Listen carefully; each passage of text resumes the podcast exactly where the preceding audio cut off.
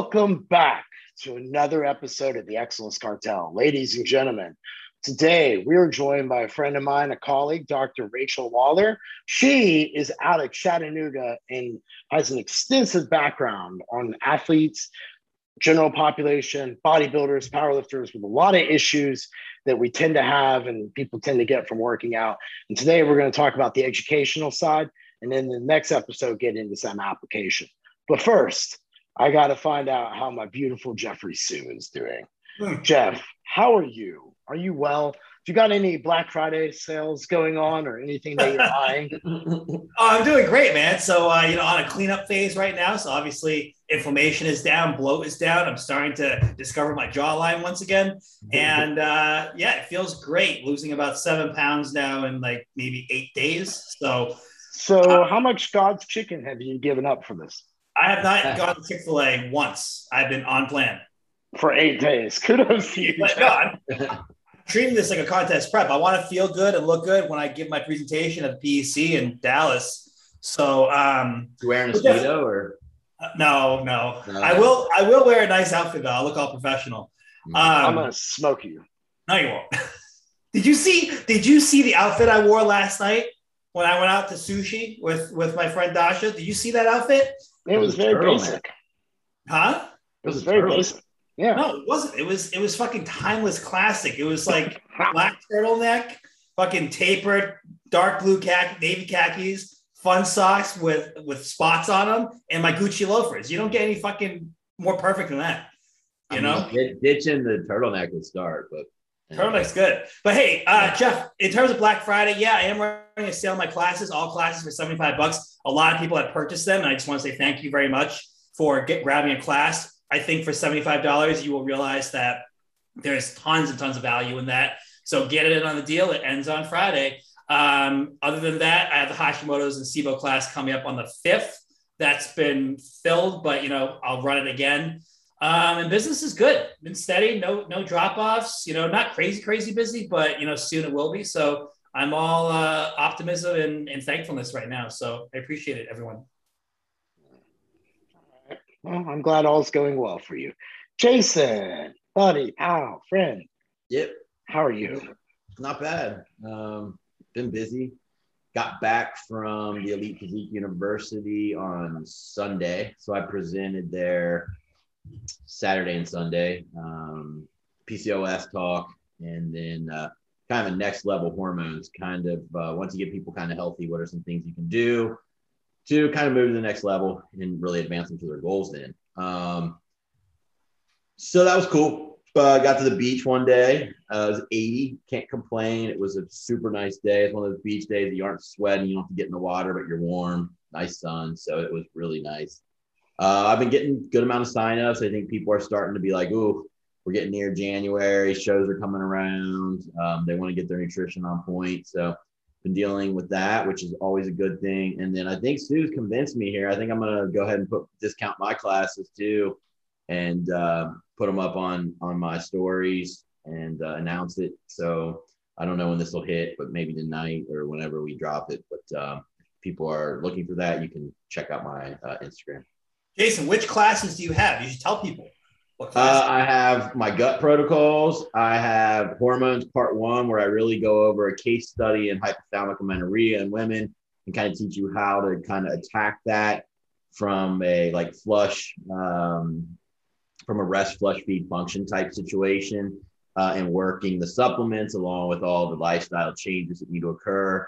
And I have an insulin sensitivity class as well and there might be one other that I'm forgetting, but I know those three were always my big pools. Awesome. Nice. Well, I'm just being a loser, hanging out in Dallas, um, going to the Cowboys game on Thursday, Chelsea and I.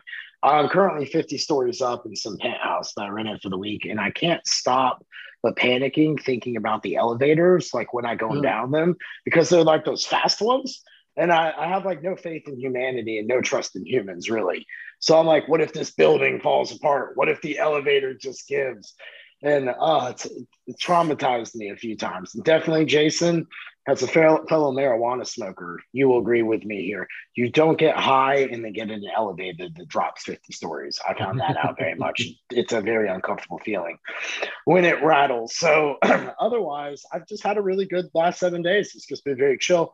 Unlike you guys, I'm getting people signing up. I think people are trying to get ahead of January a little bit um, things like that. So it's been pretty good. I've got a lot of people just chilling for the next 30 days and using it as a time to focus on other areas. So just trying to find productivity for everyone, which you should do as a coach. But with that being said, uh, see, oh, guys, PEC 5.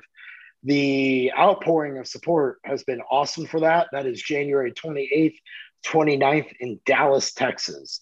Um, excellence, the excellencecartel.com is where all the information is. We are actually, Matt Park is flying in from Canada, guys, to join us for the PEC. He's going to do a, um, uh, it's called How the Discovery. Out? How's he getting out? I don't know how Matt's getting out of Canada. Maybe he's decided he's an anarchist and doesn't want to conform to their bullshit laws. I, I think they let out. him out. They don't let him in. Yeah, I think it's hard for him to come back, is what you were saying. So, um, but he's coming to join us. He's going to do a discovery day at Hidden Gym Friday morning, where it's kind of like everything you want to know about TRM. I'll be there. Jamie will be there. I'm going to try to talk Jason and Sue to join to hang out with all of us before we do the VIP lift that Friday. Um, and then Friday night, we have the dinner for the VIP tickets. If y'all are interested, be sure to hit us up. Be sure to check out the website. All good shit. And speaking of Matt, if you check out his website, Matthew with one T park.com backslash TEC, he's doing free 30 minute consultations for anyone who is interested in the coaching space. And I know that myself and Jason use him with our coaches. He does some great work. now I got all that exhaustion out. Rachel, Doctor Rachel, I guess. Do I, do I call you Doc? Like, like, how do we do this? All right, yeah. Sue, you address her only as fucking doctor. You show her respect. I want that said right now. Yeah, asshole. He's an asshole. Got to watch out for him. What did but, I do? Um, I don't know. You just did something. I don't know. You triggered me. I live in a triggered world. I don't know. I live in a triggered world. I'm sorry. I identify as triggered, so therefore you have to deal with it. Um, Rachel, how's your last seven days been? Uh, the last seven days have been busy. It's the end of the semester. I teach full time in a Master's of Athletic T- Education program. So finishing up teaching uh, for the semester. Um, had a little bit of a rough week. We had a uh, uh, one of our students' mom passed away on, uh, suddenly. So um, it just makes you realize in the holidays how quick seven days are um, and what's coming next and how we have to try to plan for the next part. But overall, everything's good. Semester's finishing strong, and I'm I'm ready for a break. I think everyone's ready for a little bit of a break. So give us a little background on you. How did you get into this space? What made you start working with athletes and kind of what went down this road where you have it, you know, innate ability and knowledge to help bodybuilders, powerlifters, and general population people? So the short story, short version of the long story, um, I've been an athletic trainer for 22 years. Um, so I've been putting people back together for 22 years. Um, I've always known this is what I wanted to do. I've been blessed to work at minor league baseball, uh, arena football, Division One most of my career, head athletic trainer. Um, for those of you who don't know what an athletic trainer is for sure, um, I'm the one that like when you're watching a football game, we're watching the Cowboys this week, and the guys that run out on the field that helped Dak Prescott last year when he busted up his ankle, that's me. I oh, put okay. Dak back together. So, um, so I'm, I'm board certified, I'm state licensed, I have to maintain all my credentials and all that. So I've been doing that for 22 years. Now I teach it. Um, so now I'm bringing new people into this, uh, into this credentialed world.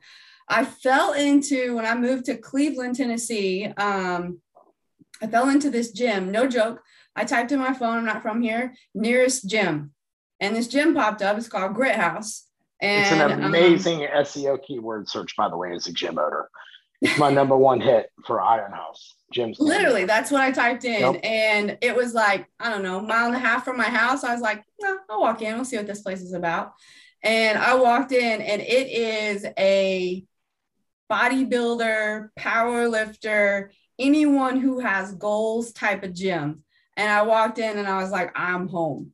And then from there, the gym owner, uh, Nathan King and Donnell, his wife, she'd had ACL surgery about nine months previous. And I was in there one day, a couple months after I got there, and she was still limping, wearing that big old bulky brace. And I was like, I asked her what happened, and she told me, I said, Why are you still wearing that, that silly thing? And she's like, she's she didn't have full extension.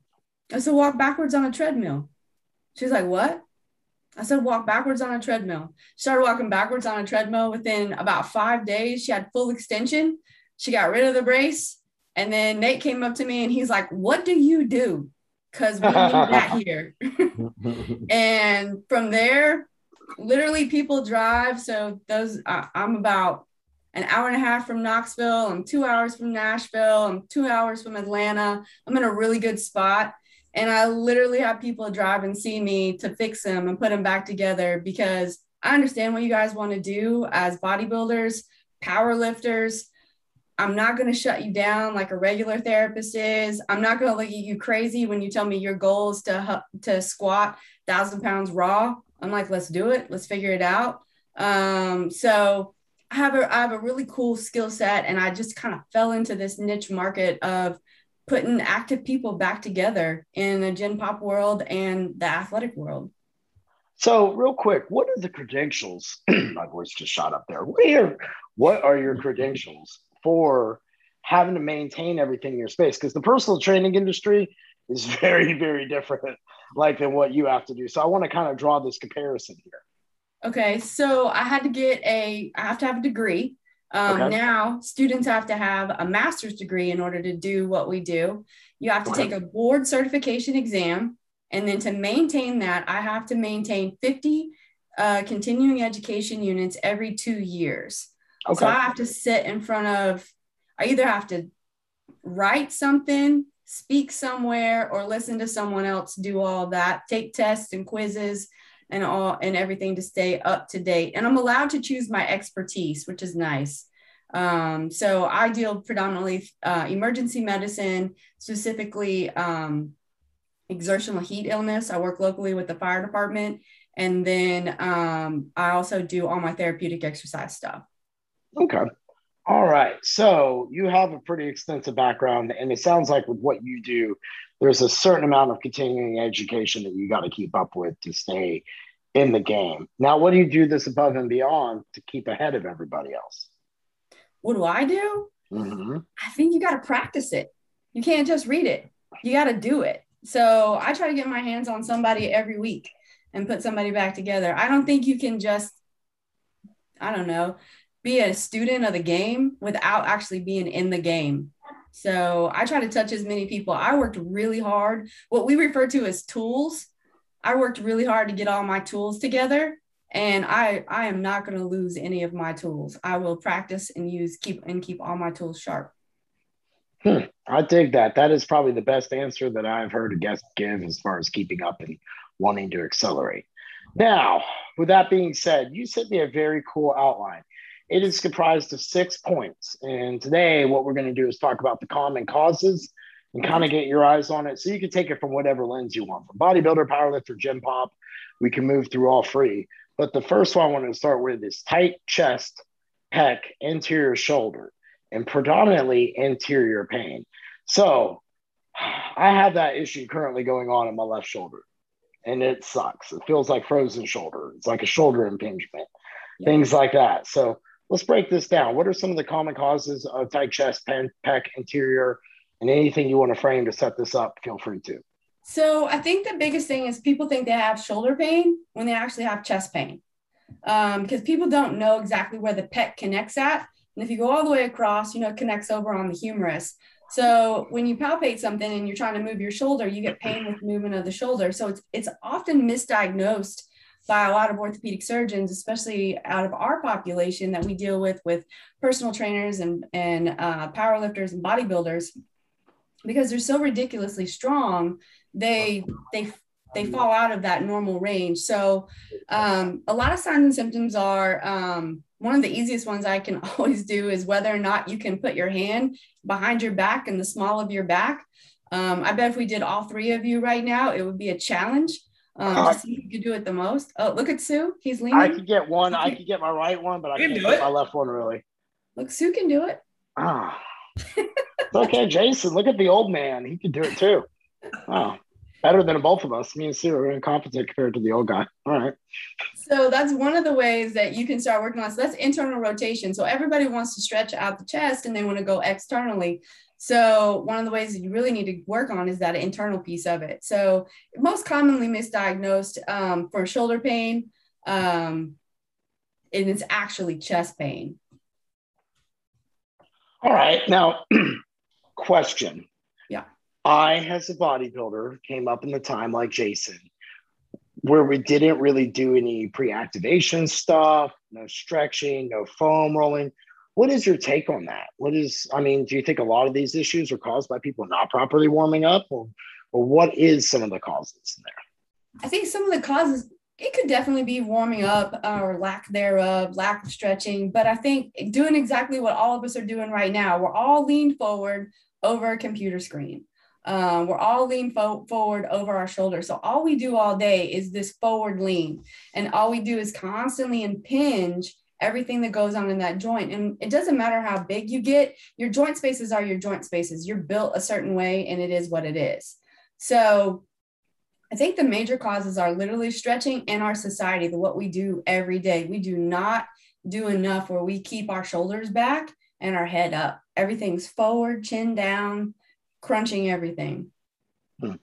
I don't disagree with that because the more steps I take, the more active I am, the better my shoulder feels. And when I was like, I felt like after being in my car drive for the 10 hours it took me to get from Nashville to Dallas, that shoulder was pretty chewed up.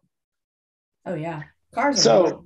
Now, if you're beginning and you're a gym pop, what do you, what should you do first? Should you stretch? Should you do pre-activation? Should you do lightweight stuff if I'm trying to prevent these this injury here? So the best way to warm up a, a muscle is to actually move it and use it.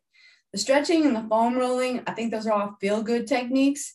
You could get into some muscle energy, uh, do push-ups, go old school. There's nothing wrong with a good um, arm circle. Back in the day, think of all the baseball players and they do all the arm circles and the stretches and stuff like that. Everything that, that you can do to be active, an active warm up, you're going to get better blood flow, get better blood flow, you increase the, the elasticity of the muscle, and therefore you're going to get better range of motion. You can't stretch a cold muscle. We've all tried. It's horrible.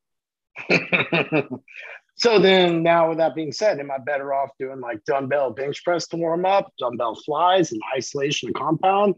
Or should I get a band and just try different things like that and loosen up that way? I think if you're gym pop, you start with the bands. Um, and I think if you're an experienced weightlifter or you're just experienced in the gym, again, I think you can work on your planks. This is when you can work it, you start doing your your full body stuff. You can do your bench press and stuff like that, but there's nothing if you're going to do bench press there's really no reason to do a, dumbbell press versus a versus a regular bench first you're still going to go lightweight and warm it up hopefully i say that to an educated crowd you guys have any questions on this? Yeah, this I'm- one, I do too, but go ahead, Jeff. Okay. My my question is, can you quickly explain like the science behind like why we get tight in the first place and stiff? Um, because you would think that like working out in general, I think working out for a lot of men, especially, is like the only time that we also actually stretch, right? Because we like I don't do too much stretching and I'm tight as fuck and it doesn't feel good. I'm working on it right now with, with a physical therapist. And I always thought in my younger years that, oh yeah, I'm bench pressing, I'm working the muscle, but I'm also stretching at the same time. And yet now at 37, I feel like I, you know, I can't even fucking tie my shoes some days, you know? So what is happening within the body physiologically? Like how does, how does it, how do I get where I am now? And how can other people avoid that? okay so how sciencey do you want me to get Super. Eighth grade level biology. eighth grade level biology. Okay, the simple way is is all of you are looking to hypertrophy. All of you are looking to grow. The only way you grow is to tear things. When you tear things, muscle muscle typically replaces with mostly muscle, but it also replaces with scar tissue. Scar tissue is stronger. It's supposed to be, right? It's a scar. It's supposed to hold things together that were torn whether they were torn on purpose or by accident, if you actually like sprained or strained your muscle or ligament. So when it comes back, it comes back tighter. So you hypertrophy, so you tear the muscle. Every time you build, you hypertrophy, you tear the muscle. And so then it fills back in with mostly muscle, but some scar tissue. Do that for 15 years and don't stretch anything. And then you'll know exactly how you feel, Jeff. Mm-hmm. How, how is how, how is yoga? Do you recommend that? I love yoga. I love Pilates. I say go for it. Um, yoga will help you with your balance, your strength, your breathing, a lot of different things. Pilates huge on core and correct movement. Um, if you guys have ever done Pilates and you've done just the simple 100, the breathing, learning how to breathe and maintain that, like that's the first thing they teach you. And it's one of the hardest things to really like master. So I'm all for yoga, Pilates, Tai Chi, whatever, whatever you like to really elongate and, and work on the other, because oxygen has a big play in how your muscles re, uh, recover and stretch um, and then obviously hydration, stretching, breathing, sleep, all the all the normal stuff we talk about. Hmm. Jason, what question you got, buddy? Well, um, I'm not sure if I know how to explain this well. I'm gonna do my best. Um, for me, um, when I work out, at least years ago, I'm better at it now, but my shoulders always took over on most of my chest exercises, anyways. Um, but what I notice is my right shoulder wants to always be more forward on my body, and my left one and arm will stay back, but the right one wants to drift forward. And I always constantly have to be like pulling it back and like adjusting my posture and getting my arm to be at my side and not so forward. Is that a tight anterior delt? Is that a tight chest? Is it just genetic? I don't know, but it's like I'm lopsided unless I like think about pulling that right arm and delt back and down. Are you right handed? I am. Have you ever injured it before? No, my shoulders are great for a guy my age. I have no problem with them. Honestly, the first thing I would look at is your back. Okay. Ooh. I would want to pull everything back. That's usually the biggest thing to fix is most people haven't pulled enough stuff back and it goes back to the scapula okay. versus the actual shoulder. So it's actually because you say you work to pull it back and you move that scapula back. So yeah. you got to go all the way back over to the rhomboids, uh, mid lower trap, okay. middle lat, like down that way. You've got to work on that part of it. Got it. It could okay. be a tight chest, but if you're constantly rolling forward, you're not strong enough. This sounds rude. I'm so sorry. You're not strong enough to keep it back. Mm-hmm. So some you've got a weakness or an imbalance somewhere. And honestly, to your right side, I would look at your left hip as well. Okay. Interesting. What about a wing scapula? What causes that since you're going down that rabbit hole? so a wing scapula, um, typically you've got to check the long thoracic nerve to make sure that it's still working. So it's okay. one of the main, it's one of the main nerves in the back that literally its main job is to keep the scapula kind of making it do its windshield wiper movement. Um, so when it wings out, long, the long thoracic nerve um, typically is not firing well. Um, and then you, so you've got to look cervical at that point, and then you've also got to look down the chain um, past like the thoracic lumbar region to make sure everything's actually firing the way that it's supposed to. Once everything's firing, you can build it. Okay. All right. Now I want to get into low back and hip pain. Okay. So you have a couple of things as glute medius weakness, hip flexor overpowering, and no adduction firing, most common window. Let's go with low back pain and hip. Let's go ahead and set this up for your gym pop people. What are some things that they need to be looking at with their low back and hip pain? Um, and then let's go through the bodybuilders, powerlifters. I'll kind of let you spill through that way, and then we'll break it down from there. Okay, so low back pain. Um, that's probably one of my most common complaints that I get is low back pain when it, actually it's not the back at all. Back is really only comprised of that lumbar spine, those five lumbar pieces right there, and a little and the sacrum the low back pain is actually the pelvis. So it's actually hip pain most of the time. So gym pop, usually it's no core, poor flexibility, and usually people haven't changed their sleeping mattress in like 10 or 15 years.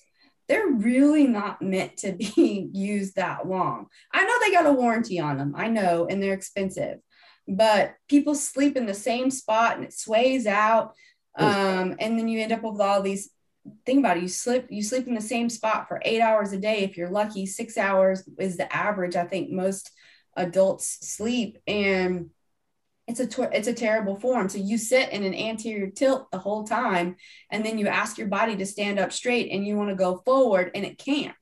It's stuck. So then you get quote unquote low back pain.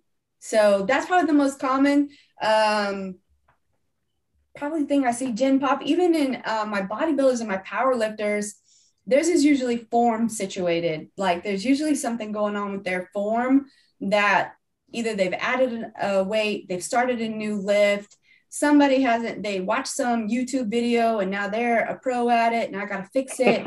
um, so it's all those like shoes shoes and bodybuilders are interesting, like what they do to cheat and not cheat. Because if their hamstrings are so tight, then they'll wear those heeled shoes to make their hamstrings short or basically not have to move as much. Then that creates some low back issues. It's just a it's just a myriad of issues.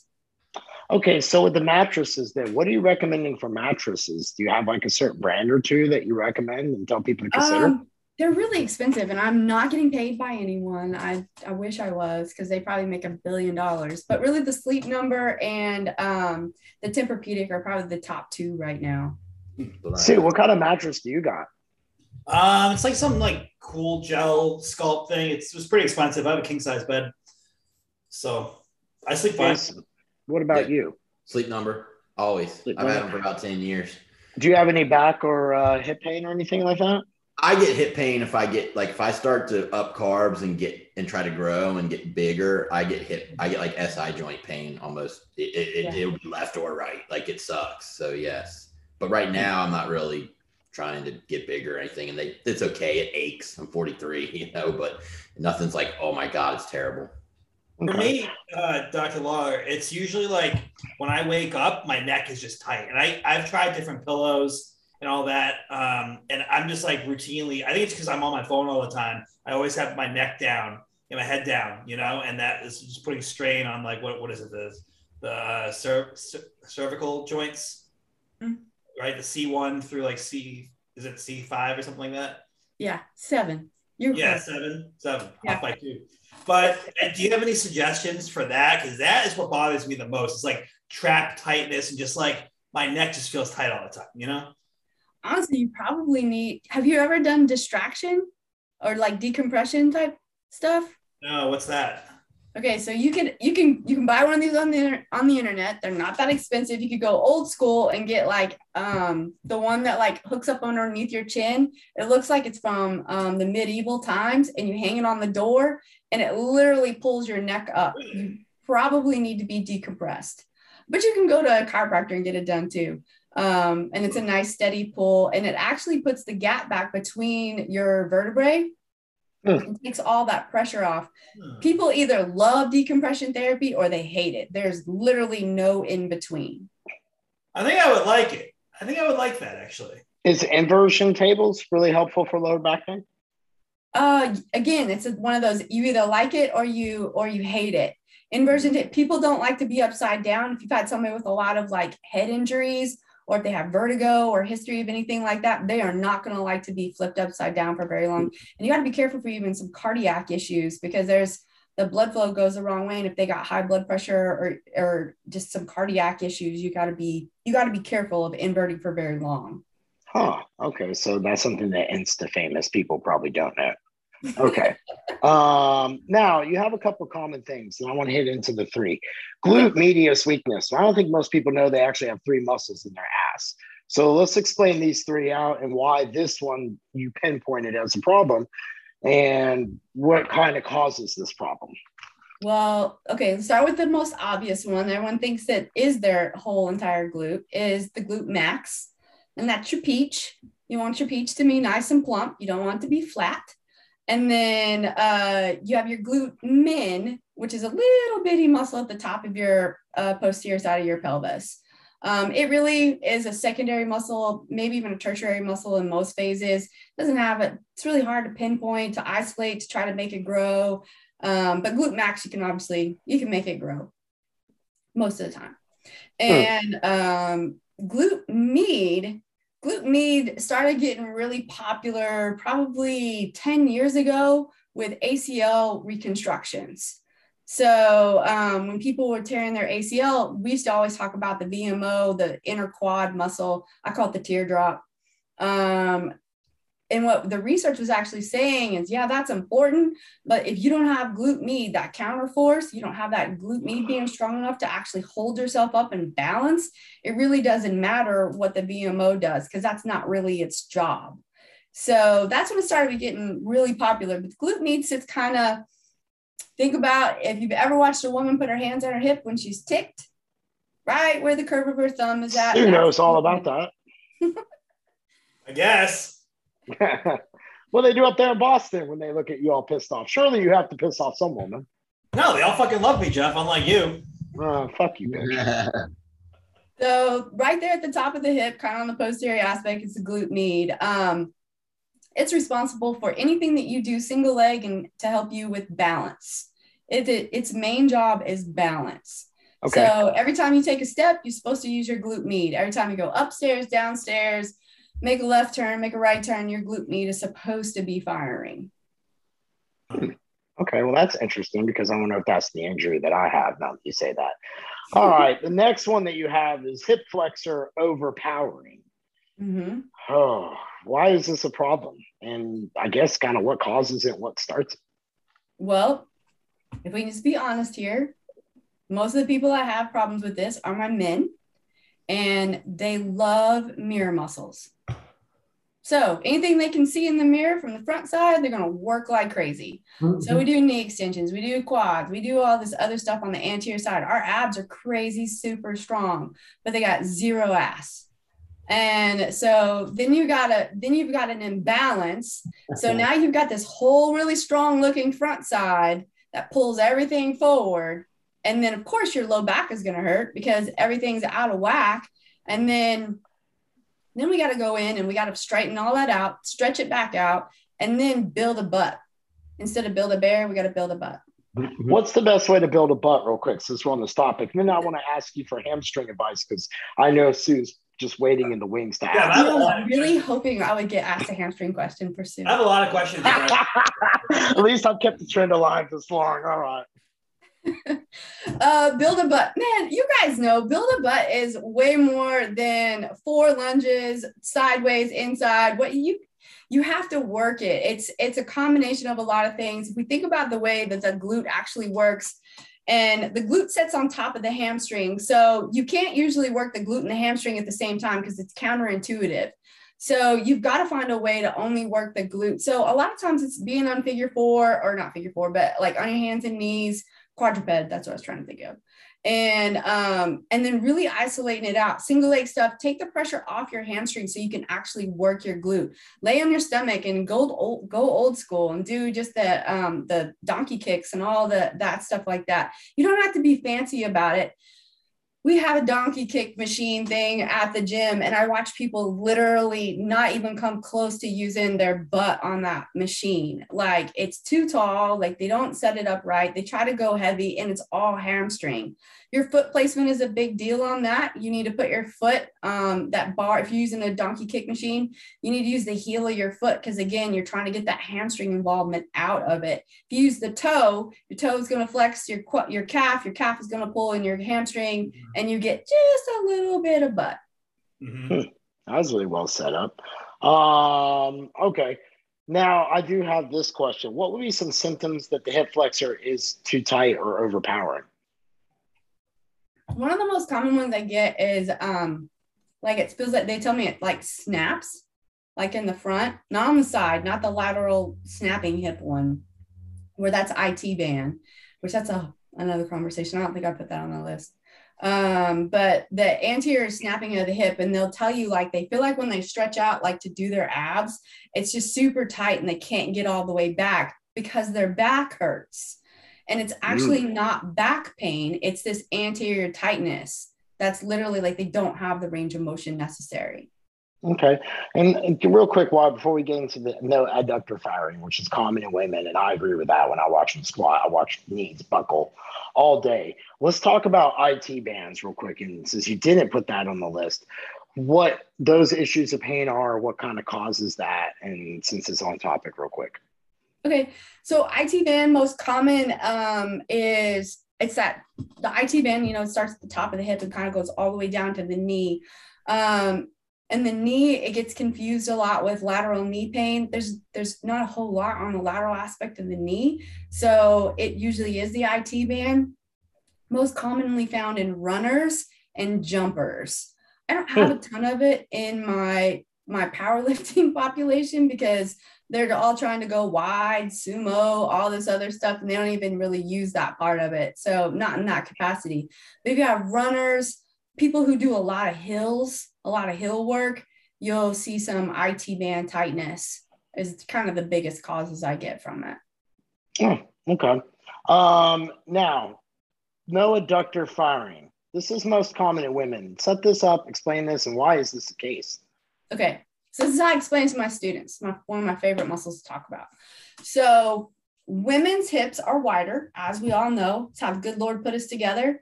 Men are, think of the letter H. You guys are H's, just straight. You walk straight, do everything straight. Your hips don't tilt when you walk. You just walk in this straight line. And so therefore, you typically, if you're if you're working and training everything right, typically fire everything relatively evenly on each step. Women don't walk like that. Women crisscross. Hmm. Think about when you watch a woman walk, the reason men like to watch a woman walk is because she crisscrosses. Her legs literally cross in front of the other when they take a step. So they use zero adductor throughout the day.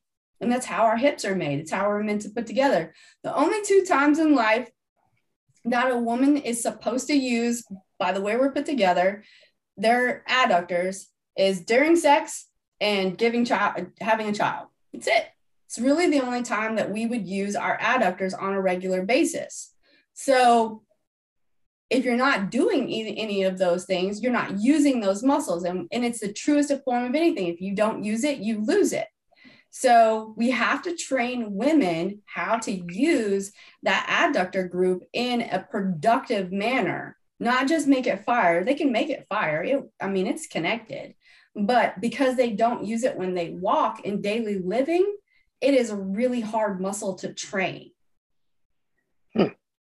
You guys got any questions on that one? Uh, no, but I guess the takeaway is uh, sex will help build an adductor or not lose it. not a bad right. Be a selling point. Yeah, it's a selling point. Honey, I can help your adductor. Right. We can have sex five times a week. Now, um, I could go down a rabbit hole with that one. Um, but that is something interesting that you brought up the crisscrossing and all that. Because I, you'll have women who, when you watch them lunge, they actually will lunge like that. But when you watch them squat, they squat and they're in, and it's so hard for them to hold out. And then immediately shifts into their lower back. So I guess next week in the next podcast, we'll be able to talk about the application, how to fix all that when you're yeah. a coach and setting it up. So that would be some great stuff. All right. Now, you guys have anything on low back pain, hip pain, anything you'd like the good old doctor to troubleshoot before we move on to knee pain?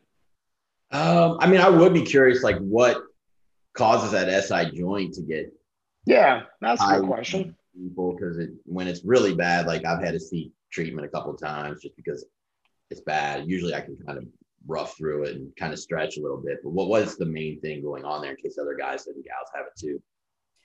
So one of the biggest things is, is your hip is tilted. It's, it's typically an anterior tilt. So if you think about like, so I always put my fingers up like this and like you can watch it. So when you walk, you're supposed to tilt like this usually one side's stuck. Like that's what it feels like, right? Like you can't touch your toes, like you can't go, most of the time, people can't go forward. And so you feel stuck. That's what people will say. I'm stuck. It just won't go. It hurts so bad.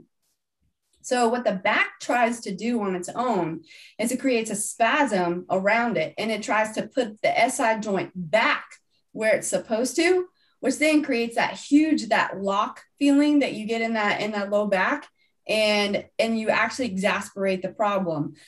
The back is or the hips not really the back but the hips are kind of the most forgiving and the most unforgiving in the same statement um, you could sneeze and your si joint could come out of place you could um, slip off of a step and cause that jar mo- movement and one leg drops down and your SI joint could pop out of place. Um, you could pick up a bar off of the rack, super heavy, and you're getting ready to squat. And you know, we've all done it, and you felt that thing just kind of shift a little, and your SI is out of joint. Like it's mm. that quick. It's super unforgiving in that way. But the, one of the best things you can do for SI joint pain is move, okay. walk. Actually, like one of the easiest stretches, and I know we're going to talk about this a little bit more, but almost all of us have a footstool or some like kitchen chair or something. You sit in your chair on the edge of it, put your knees out into your squat position, and then you'll probably have to start with like your elbows on top of your knees, depending on how much pain you're in. And you wait till that spasm goes away. It's it's uncomfortable. And you wait for that spasm to go away. And then you'll go down lower, lower, lower, lower come back up and do it again and it's it's really just getting that spasm to let go because if the spasm will let go the si joint will move back where it's supposed to but you've got to get the spasm to let go first so literally anything can make it pull out of place got it yeah i i don't uh, when we do application next week i'll probably want to uh, get a little better understanding of that stretch yeah yeah, no. Next week we could do it on video, so that way, uh, because we're doing a lot of these on video, I'm backloading them up at the start of every month, so that way we can, if you want to demonstrate next week, that would be helpful. Actually, I want to ask you my question because I have a issue where um, Jason knows this. 2018, I was eight weeks out from the show, and I hairline fra- I fractured my right side of my hip. And ever since then, if I'm walking along, sometimes like my front part up near my hip will like stick and catch and I almost fall down. And it happens all the time. It's like a horrible spasm. So I'll be interested to hear what you have to say next week in the application on all that because I feel like that that probably all ties into this stuff. Guys, nothing else on low back and hip pain because I want to move on to knee pain and interior. No. Uh, now you're talking about we have knee pain interior. You're talking the front. Are you talking like on the kneecap, behind the kneecap for this kind of pain? um, because anything in the back of the knee is not good stuff. Um, that, that's something you want the doctor to look at. So let's talk about the anterior side of pain and what you mean and what kind of common symptoms or situations put people into that. Um, and we'll go from there. So the anterior part of the knee, most of most common pain I get is more that patella tendon right in the front mm-hmm. or even above the patella, the kneecap, um, eh, right above it uh, with some quadricep tendonitis. But um, most commonly I would say is anterior knee pain, like right in the front um, is the most common. Um, and it's usually poor form. It's simply poor form. Like poor form on what? Pretty much everything. so no squat deads anything lunges i mean you guys watch it every day you're just like no i said step all the way out you know um, people short step because they're unsure of what the exercise is so they short step it. So then you put all this this shear force on the top of that knee and, and you that patella tendon is not meant to do the job of the ACL but you don't give the opportunity for the ACL to do its job because you don't fully extend. And then that puts all that pressure on that anterior portion of that knee or that patella tendon. So i mean for me a big kicker is like to get away from the knee extension and those all the machines, man. It's just not how we're put together. Um, and that shear force on the knee extension, there's actually quite a bit of research out there. I guess there's, if you depend on what side of the ball you want to be on, there's research for anything um, that you want to find to, to pro or con something. But um, in my world, with a rehabilitation side of things, that anterior force, um, that shear force is really debilitating to that anterior portion of the knee. So then you're saying that when you see people doing leg extensions, mm-hmm. that that might not be the best choice for them. And that's the number one thing they use in physical therapy setups, correct? Yeah, it drives me batty. Okay. Um, what about your idea on hack squats? I know Jeffrey Sue has a hack squat that he absolutely crushes, and it's the hardest hack squat ever. But what's your idea on something like that? Like if you're advising someone to stay away from who might be with knee pain or things like that, like is there best exercises? Is the worst? I mean, I know it trips somewhat into application, but you're literally saying throw everything out the window. And I'm I'm sitting here just my mouth open, like, what do I do for my crappy quads? Sue's got bad hamstrings. I got bad quads. Like we're in. No, I mean you just got to fix it, right? So as far as the hack, I think if you're strong enough for the hack, you can't. You you have to be able to be strong enough. You have to have a strong butt. You got to have hamstrings, and you got to have glutes and a little bit of core in order to do a hack machine correctly. I don't think it's an. I don't think it's a beginner machine. Um, I say that for the teenage boy, they're amazing creatures to like build. You can literally like give them anything, and they walk in 20 pounds heavier the next week, and you're like, how that happen? Um, meanwhile, 40 year old women are like, what? I'm not doing that. So, um, so I think it obviously depends on the person, the population, and what the goal, the overall goal is.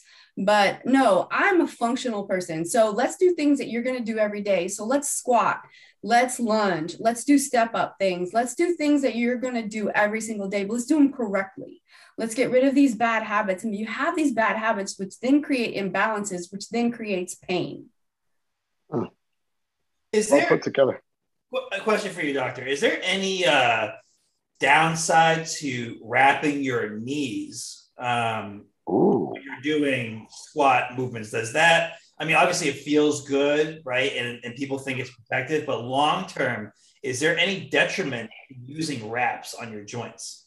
I don't think the wraps themselves are detrimental, but the fact that you're squatting 750 to 1,000 pounds or whatever it is, then yeah, you're you're jacking up your joints in some capacity. Absolutely. And then if you're using gear on top of it, we all know that there's some long-term effects to the joints with using that. So it's not so much the wraps, but it's like the the wraps allowing you to do more weight over time. Right. But the damage and wear and tear is still occurring underneath. Absolutely. Okay. Yeah. Um, regarding squats, real quick. Sorry, sorry, Jeff.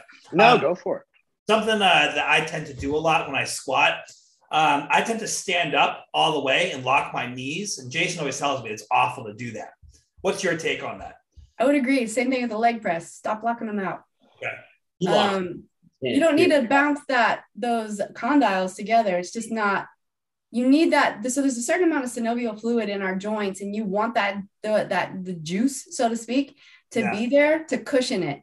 Um, it's like having good air pads or good brake pads. You wear out the brake pads. Unfortunately, we can't just replace ours. Those are called new knees. okay.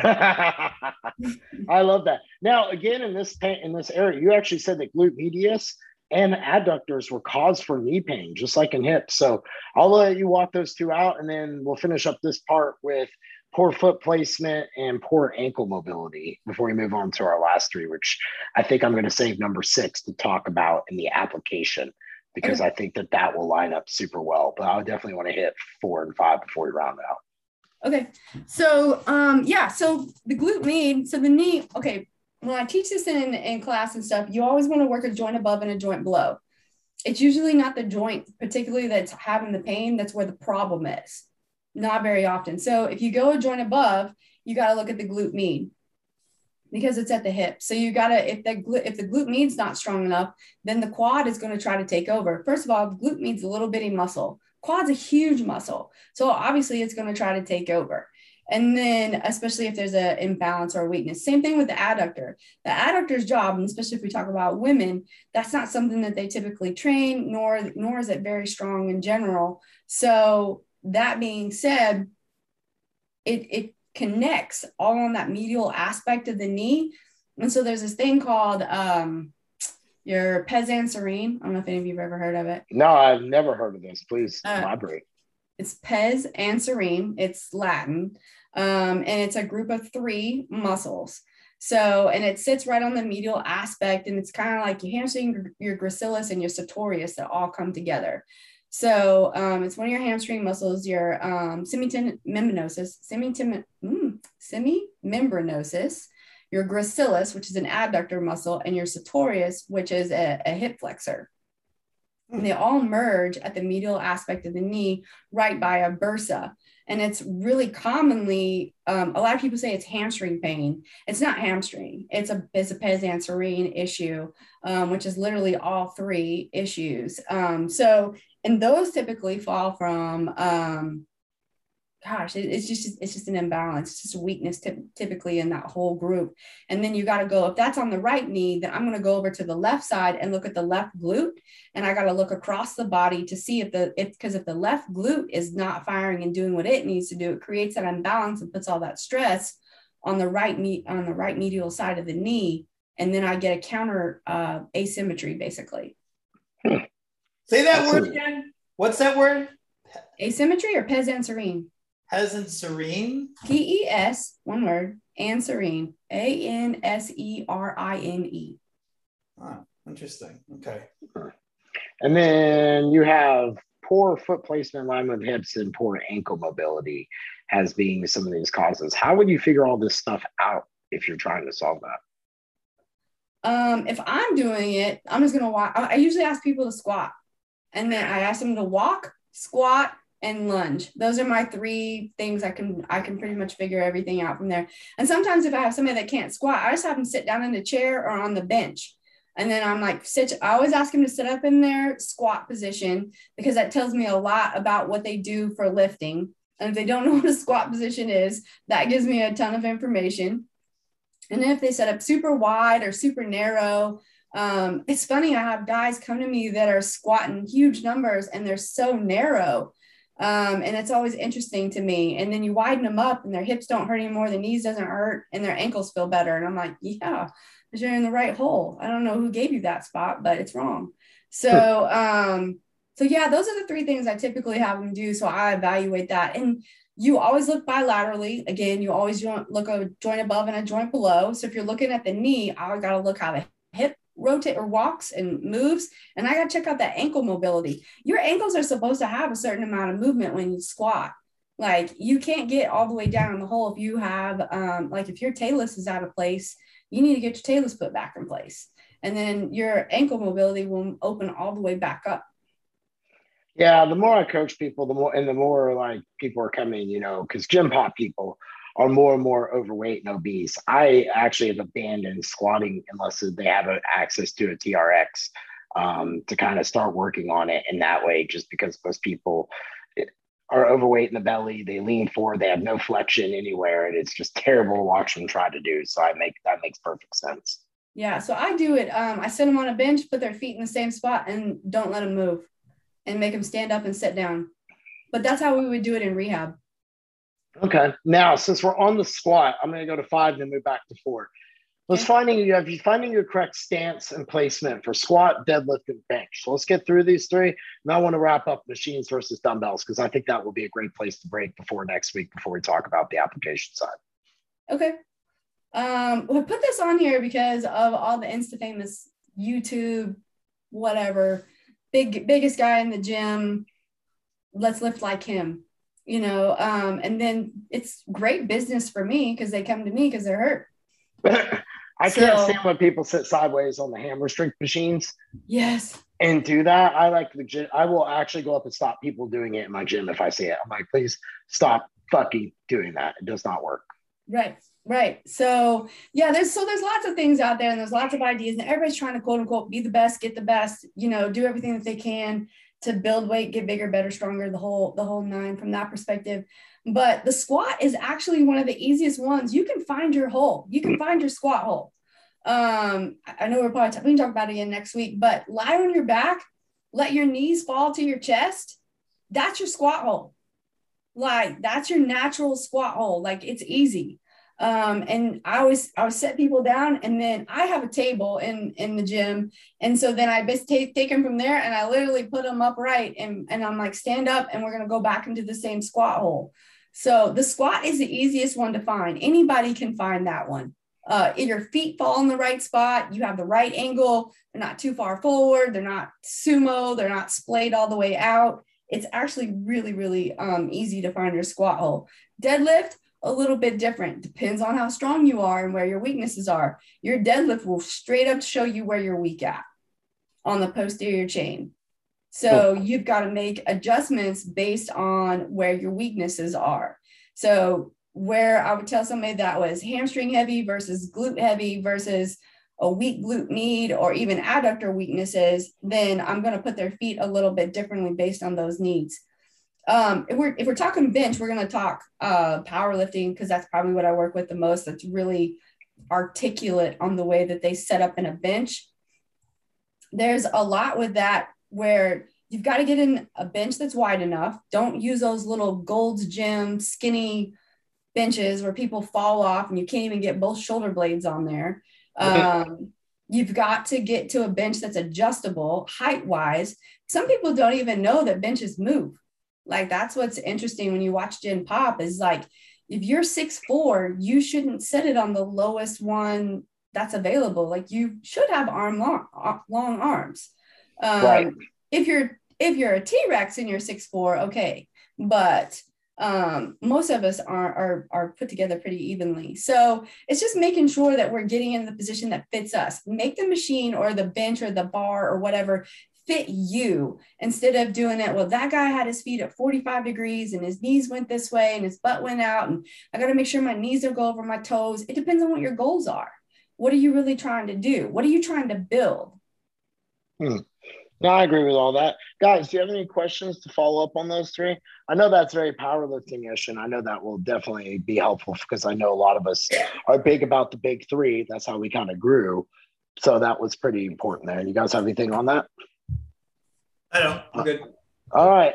The last one, probably the biggest argument that you see machines versus free weights.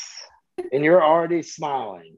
So let's round out strong with this one, and then we'll wrap it up, guys, for the application next week and kind of break it down. So it looked like you had beef about this. So I'm just going to let you go ahead and have the table to run your rant for a minute. Um, okay. So machines are what they are they're they're supposed to fit a bunch of people that are very standardized. So the average height, I think it's five four to six two, is what supposed to fit a machine. So if you're over six foot two, you've probably had a problem trying to fit into the knee extension machine or the leg curl and it fits you weird and it sits funny. Or if you're shorter than five four, like your toes don't even touch things. Um, you can't move the seat low enough so your feet are actually on the floor so you can actually use a military press. Um, and then the other part is, is they're built for 120 to about 220 pound people. That's it. We all know our population is usually not those sizes. So it's a restricted range of motion. It is not how we're put together. Um, it, yeah, I got beef with machines. All right, now, i got beef. Eh, what do you think about like the prime machines where you can load them at different points? And are there any machines that you would say are perhaps equal to, if not better, that you would recommend based upon like gen Pop bodybuilders or powerlifters to explore?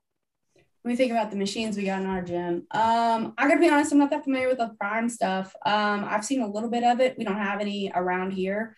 Um, so I'm not that familiar with it. But if you can set it up at different locations, that's definitely better. Um, like the um, free motion stuff. Have you seen those?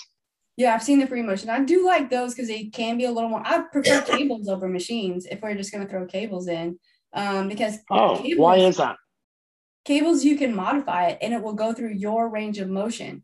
So if you hmm. have a restricted range of motion, so like Jason said, his shoulder feels tight sometimes. Like then he can, if he's going to do a fly um, on the cables, he he's in charge of how deep and how high up that fly goes on the cables. The machine's going to pull you back to that quote unquote starting position no matter what you do unless you power through it. The cables, you have so much more control on your natural range of motion. Plus, if you go back to the cables, if you go back to a fly, you have maybe you're going to do a high and tight one, whereas maybe I'm going to do a lower one. If I'm on a pec deck, it doesn't exactly work that way. Like you're stuck on how i mean you can raise your arms and and and lower them a little bit but i'm still stuck in the same window. Depending on what i'm doing with a fly i have so much more control on what i'm trying to do with my pec from that perspective. Now i want to ask you a question. Let's be the last one now ask the guys if they got anything to seal up with you know, we have coach, you know, coaches, we get beginner population people, people who get gym membership, stuff like that. How much disservice are we doing by setting them up on machines to start to build them momentum to get them actually going forward versus putting them more in a functional thing and trying to coach that aspect to them? Um, you got to think about the online realm where the majority of coaches are. So the only way we're able to correct form is through videos and things like that. So I wanted to get your take because we do the new season coming up. I have a lot of coaches who listen to us. Myself, Jason, and Jeff will be getting people who are brand new to the space who are trying to get back in shape. are we setting them up for potential injuries and things like that by going to heavy machines? Or is there a trade off that we should be looking for? I guess my question to you, as gym owners and personal trainers and coaches, do you want to be Planet Fitness or do you want to provide a high quality product? So I'll let you answer that question. What? I'll let you answer that question. High quality product, hands down.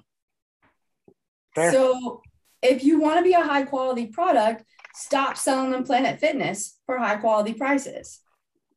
Right. That's my opinion. And and so if I'm going to take somebody through, if they sign up with me for a rehab or personal training or whatever they need, I'm going to make sure that I take care of the needs of that individual. And if it means I got to teach them how to lunge 14 different ways, then we're going to learn how to lunge 14 different ways. Um, because I need that person to be able to walk. Most people want to play with their children. They want to be able to get in and out of their car. They want to be able to get in and out of the tub.